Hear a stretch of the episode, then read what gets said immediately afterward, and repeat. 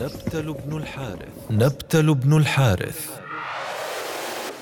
كان بعض المنافقين يقولون ما لا ينبغي قوله في حق النبي صلى الله عليه وسلم. قال الله تعالى ومنهم الذين يؤذون النبي. يؤذون النبي ويقولون هو أذن.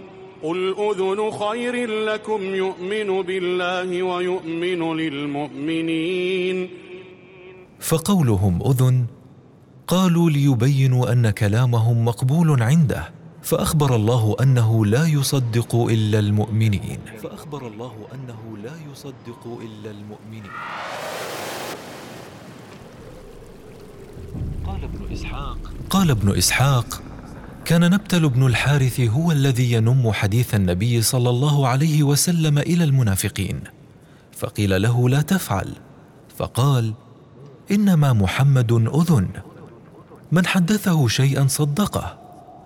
نقول ما شئنا ثم نأتيه فنحلف له فيصدقنا عليه. فأنزل الله هذه الآية. فأنزل الله هذه الآية.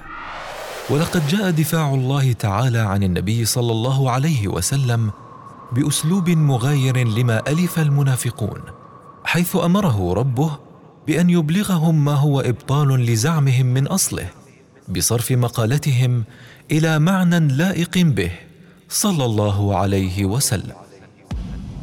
أعلام نزل فيهم قرآن.